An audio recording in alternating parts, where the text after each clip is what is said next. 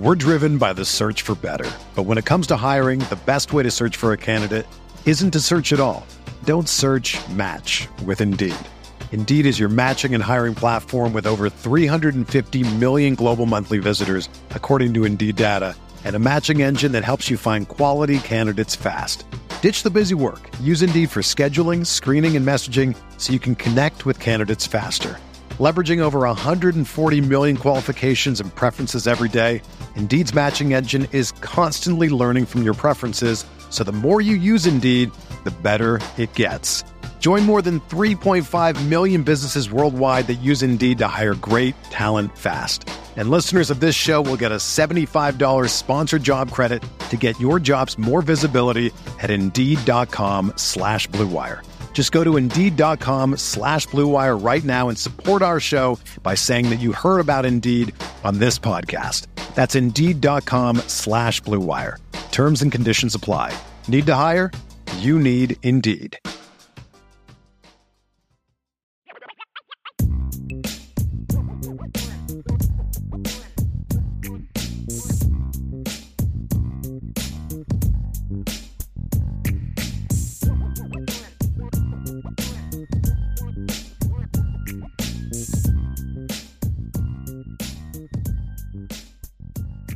Final breakdown here of this sort of a, a CFB Nation aspect of it, brought to you, presented by Twisted Tea.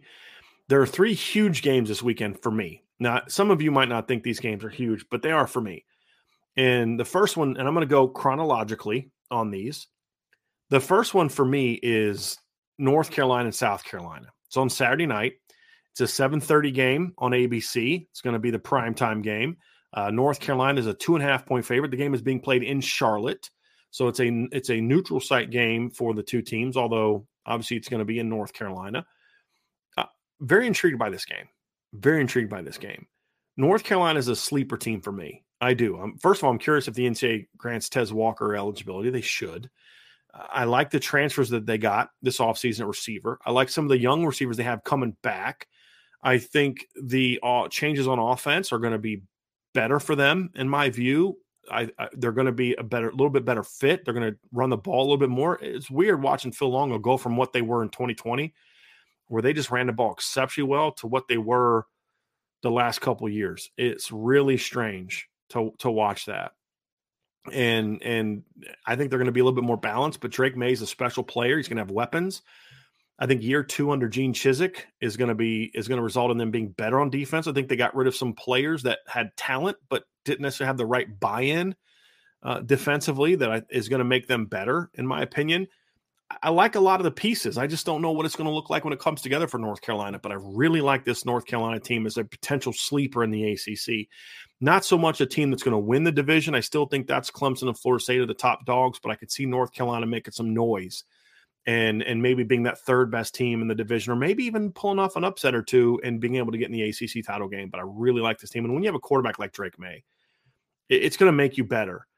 But can the pieces around it step up? I, I that's what I like about it. I, I think this team has a chance to be pretty good. And then South Carolina, again, who are they? Who's South Carolina?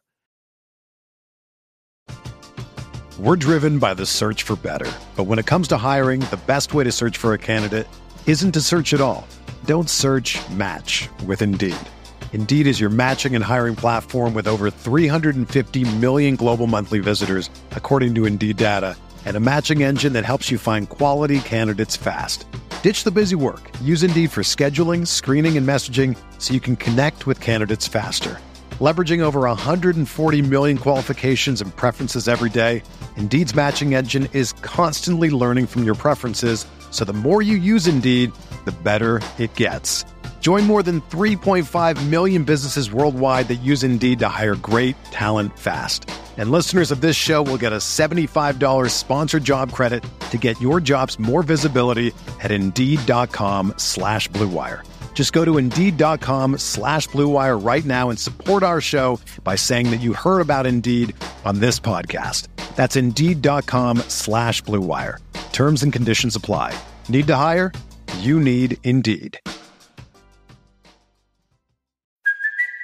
It's Kaley Cuoco for Priceline. Ready to go to your happy place for a happy price? Well, why didn't you say so? Just download the Priceline app right now and save up to 60% on hotels. So, whether it's Cousin Kevin's Kazoo concert in Kansas City, go Kevin, or Becky's Bachelorette Bash in Bermuda, you never have to miss a trip ever again. So, download the Priceline app today. Your savings are waiting.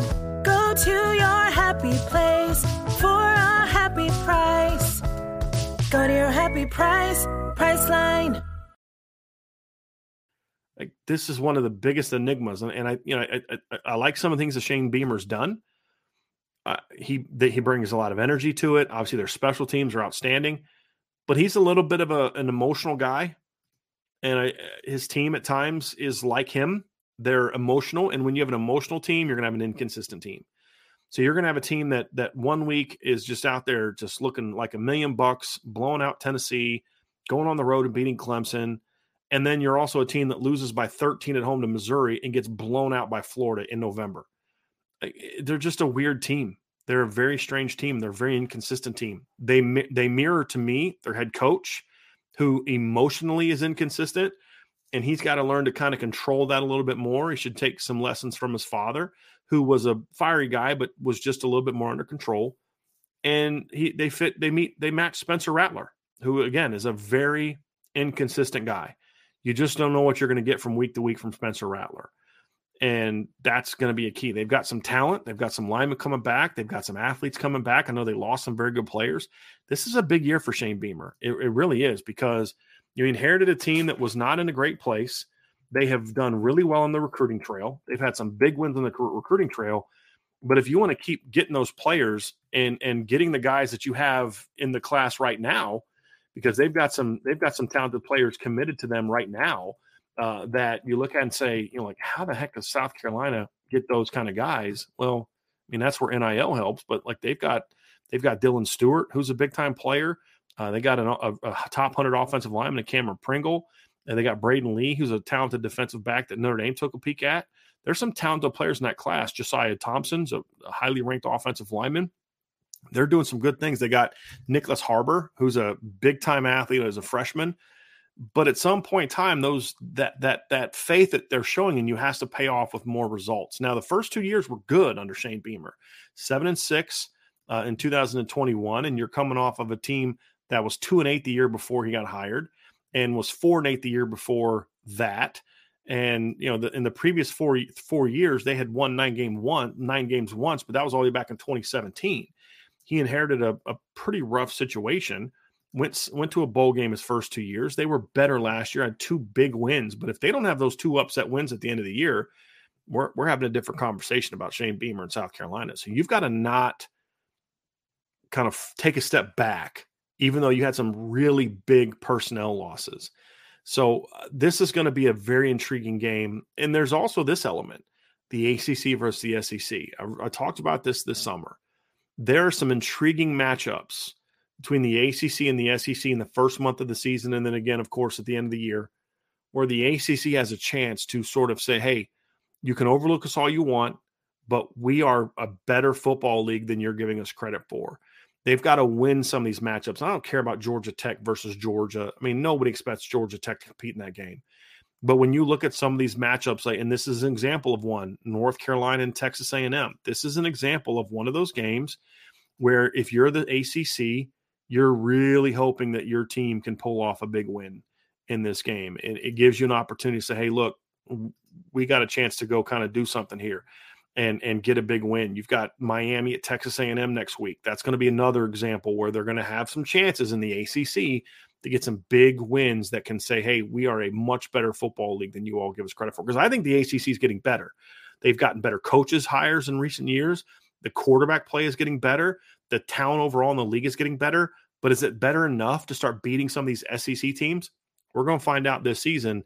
And this is one of those games, and it's gonna it's gonna tell us a lot. And and here's why this matters if you're a Notre Dame fan, because the greater the perception of the ACC, the better it looks that Notre Dame dominates the ACC. And if they continue doing that and they go out and and beat you know all the ACC teams again this season, then you're going to you're going to look back and say, "Hey, that Notre Dame dominating that league tells us a lot more now cuz look what that league did out of conference. they did really well against the SEC at a conference, and they still got dominated by Notre Dame. So I think from a Notre Dame standpoint, when the ACC does well at a conference, that should matter to Notre Dame fans, and that's why this North Carolina South Carolina game means something to me. Sunday is the biggest game of the weekend, in my opinion, and that's number five LSU against number eight Florida State. That's going to be Sunday night at seven thirty on ABC. LSU is a two and a half point favorite. The game is being played in Orlando. Uh, everything should be good. The hurricane obviously hit this morning.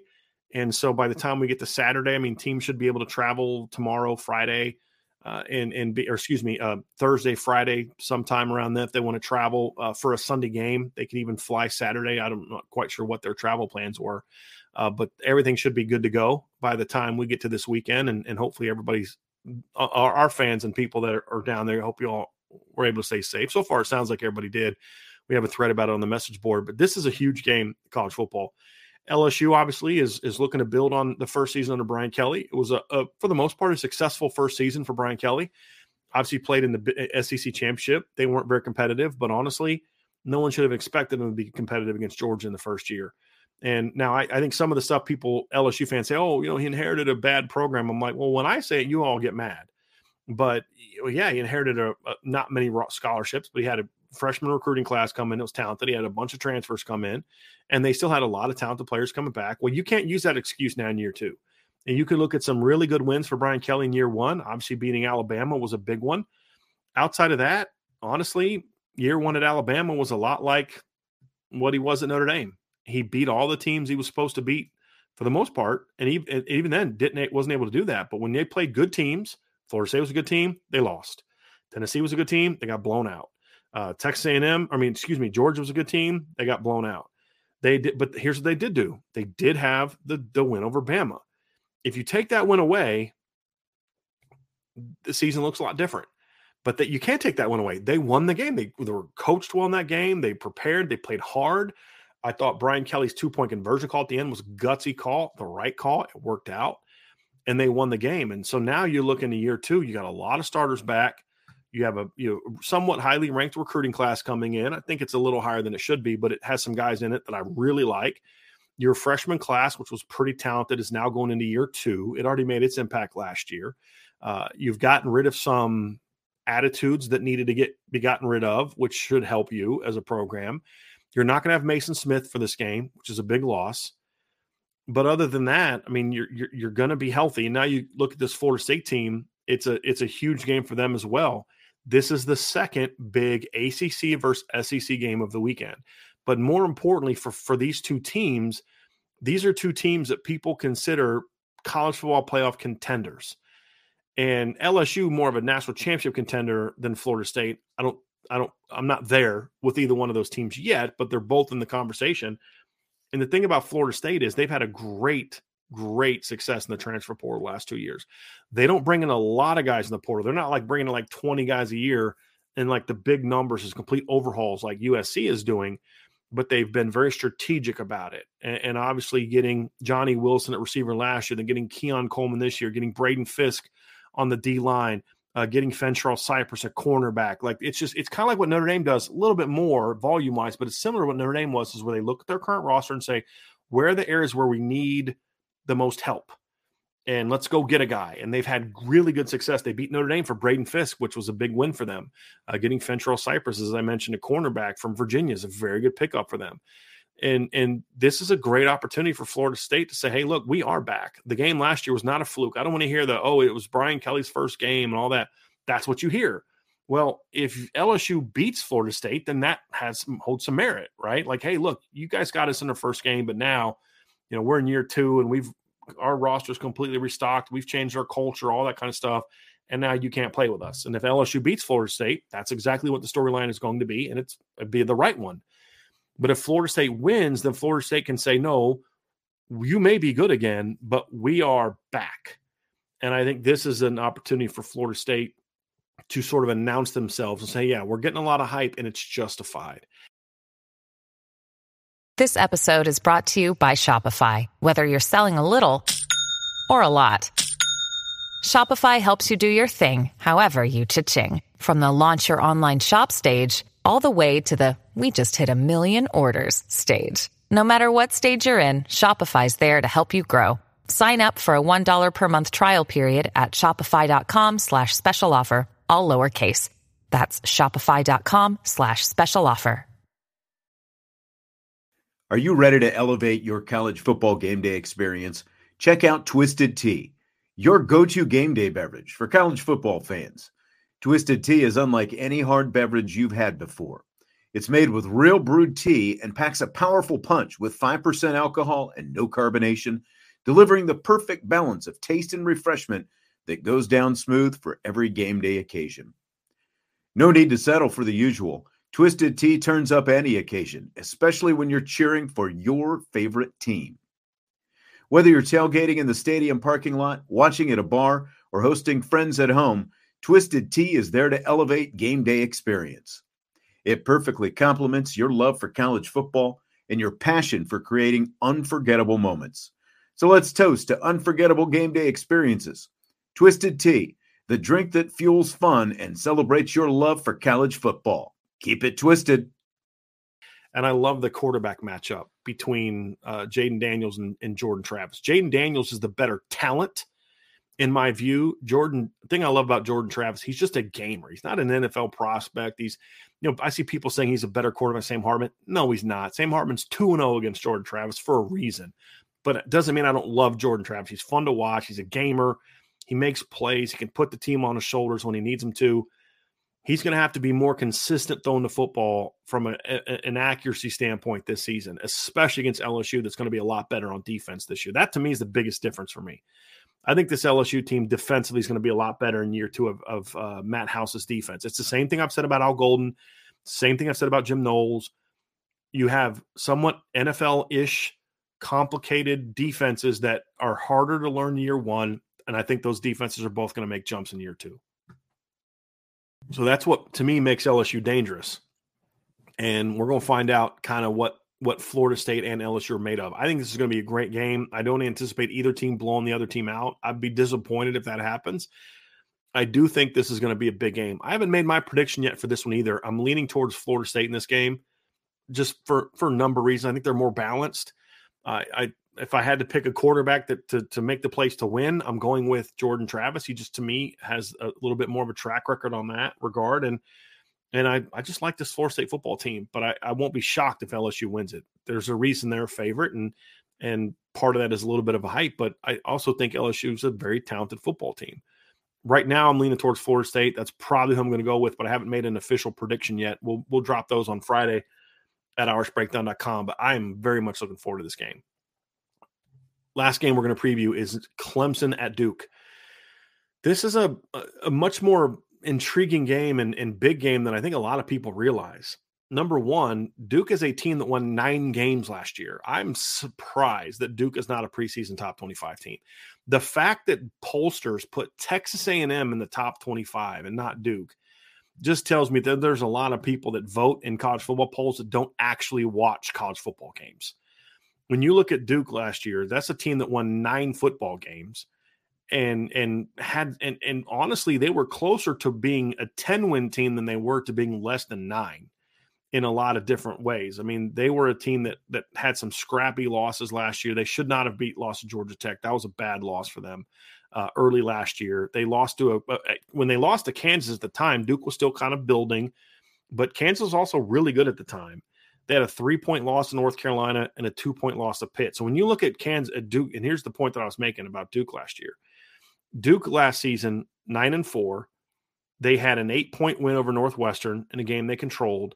They blew out North Carolina T, blew out Temple, blew out Virginia, blew out Miami, blew out Virginia Tech, uh, smashed UCF in the bowl game. They beat Wake Forest by a field goal, and they beat Boston College by a touchdown in a game where they were clearly the better team.